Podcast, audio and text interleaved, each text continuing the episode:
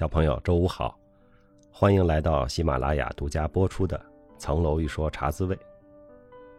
上个周末是端午节，多休息了一天，你玩的怎么样呢？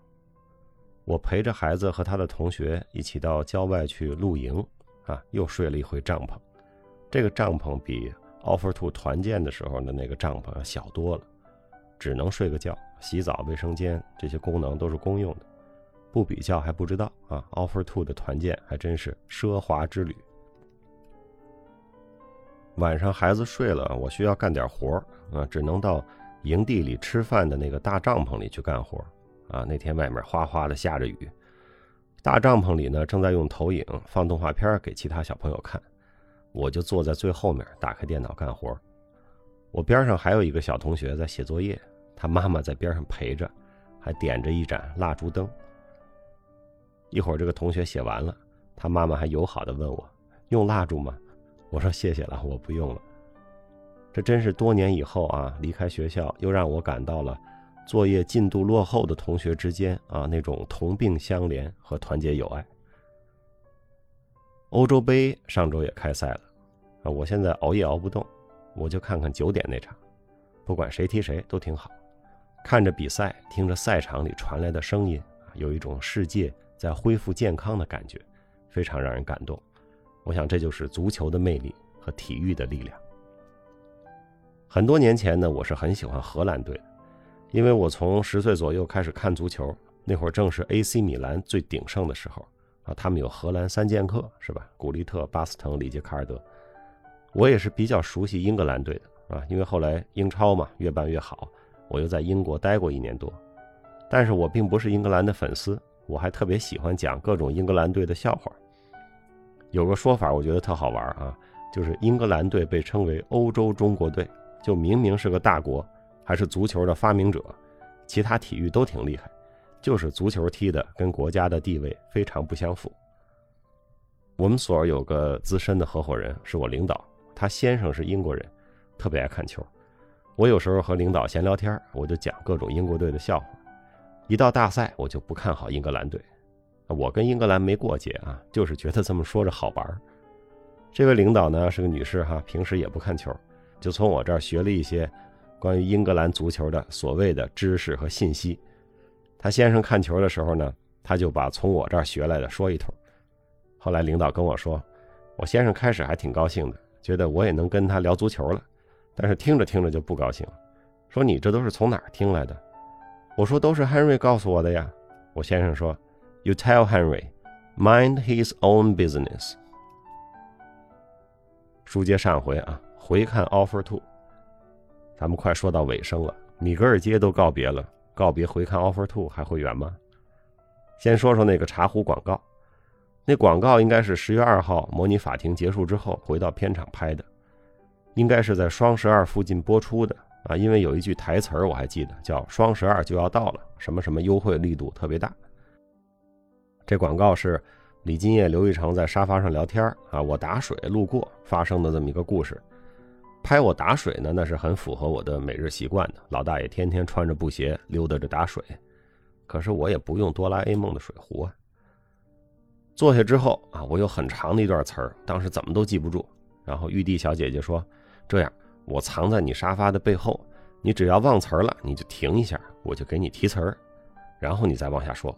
哎，我们就这么拍，他在后边藏着，结果我每句都停，玉帝小姐姐几乎是带着我念了一遍啊，就跟宣誓似的。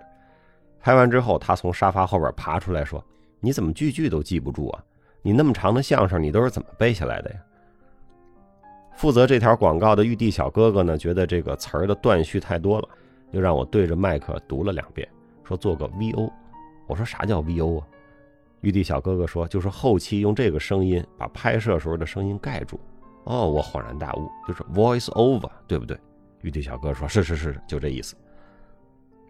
模拟法庭结束了啊，大家那天有些闲工夫，又凑在一起玩桌上足球。我其实每天都想玩，但是看他们那么忙的样子呢，我不好意思拖着同学们陪我玩。今天我一看他们自己玩上了，我赶紧凑过去。桌上足球呢，我是在英国跟我同学学的。那个时候呢，我的宿舍里有个酒吧啊，正好有一个桌上足球的桌子，本来我也不会玩，我这同学当时已经在伦敦上班了啊，他过去也住这宿舍，有的时候呢就来看看我，我们俩在酒吧聊天啊，玩会桌上足球。桌上足球英文呢叫 football，听起来像大傻子玩的球是吧？实际上也差不多。刚开始玩呢，我很菜的啊，我光看就看震惊了，啊，就这种大傻子球哈，竟然还可以配合倒脚、远射这么多战术，我被我同学惯得一塌糊涂。后来我逐渐摸着点门道啊，还算就能玩了。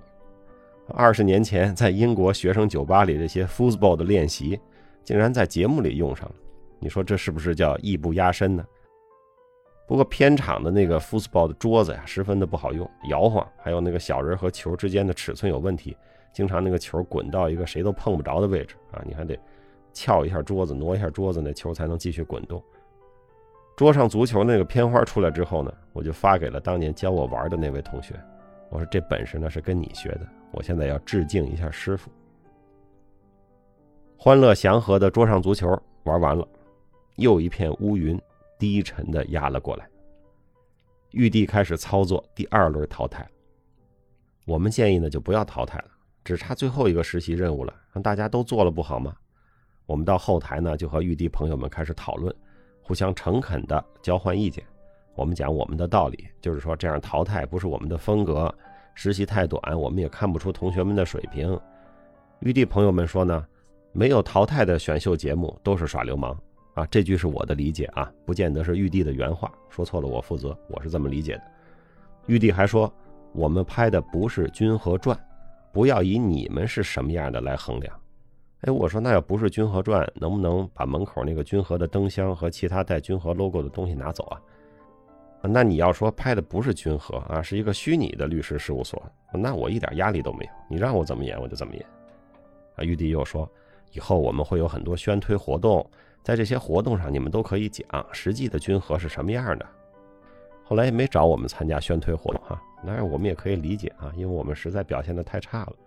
那我就在茶滋味讲讲，也算遵了玉帝的法旨啊，搞一些野生的宣推活动。沟通的过程中呢，有的玉帝朋友比较坚持，说这是早就定好的规则，这不能改。那我们就觉得没什么可说的了啊，这次讨论也就到这儿结束了。没商量出来结果啊，我就去拍那个水壶广告了。王律师呢就下班了。等拍完广告，我也要下班了。啊，郭律来找我说，玉帝朋友们根据最近的几个项目的成绩排了个名，根据这个排名，让两个同学先结束实习。郭律问我，和他们最后谈一下可以吧？我想那是应该的啊，虽然我们说了不算，但是毕竟有同事要走，你还是得告个别吧。这一段拍的呢，郭律师在会议室跟我说话啊，看起来好像我们是在讨论谁要离开，其实是他在劝我啊，就是还是要拍一下告别的。郭律师的站位一直都比我高啊，而且情绪稳定，在上海一个多月亏了有他。而且当时呢，郭律师其实自己很着急，他要去机场，他有事儿。我想赶紧拍完，让他赶紧走啊，在这耗着没有意思。我们呢就和两个同学谈了一下。郭律师看起来啊是很淡定的表情，其实他心里无比着急，他怕飞机赶不上。一位玉帝朋友一直按着一台电梯啊，开着门等郭律。楼下的司机师傅啊也一直开着发动机，准备着郭律随时跳上来，开始奔向虹桥的速度与激情。十月二号上午，模拟法庭举行的同时呢，我们家人又到上海来看我。我忙了一天了，那天还没见到。我正在和两个同学谈话的过程中呢，他们到了片场，韩帕帮我给接上来，在我办公室里坐着。我把两个同学送回座位，和大家说了一通“明天太阳照常升起”的陈词滥调。不远处呢，我们家小朋友就在探着脑袋看着。我讲完了，带着孩子在片场转了一圈，同学们当时都眼泪汪汪的哈，还跟小朋友打招呼。我就想呀，这孩子第一次见识职场，就是这么一个场面，这对孩子的成长。呵呵，真的好吗？十月三号和四号这两天呢，休息啊，我就带着孩子在上海到处转转，吃吃喝喝。十月五号回到了上海中心上班，发布最后一个回到现实、鸡零狗碎的课题。五号、六号这两天呢，同学们在做鸡零狗碎的活儿，我时不时呢了解一下进度，也继续在片场接待同事朋友来参观，晚上也约了一些饭。其中有一顿饭，我记得啊，我当时的电量明显不足，看着对面的朋友聊天，越看越恍惚，差点直接睡倒在餐桌上。拍摄即将结束了，人困马乏，但是我竟然开始有了习惯了这种生活的感觉。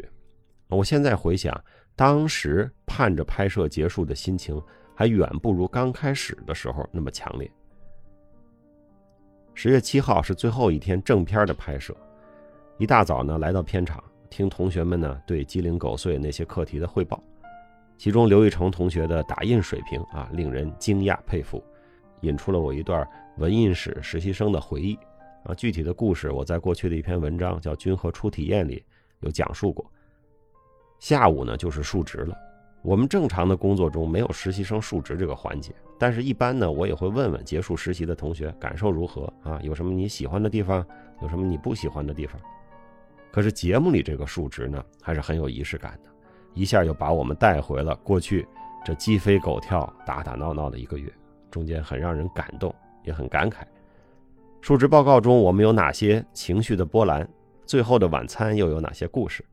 正片拍摄结束后也不让回家，还要做些什么呢？且听下回分解。小朋友，我还要说，请努力找时间读书，请努力找时间锻炼，请多多帮助他人。这周就先聊到这儿，我祝你周末愉快，让我们下周再见。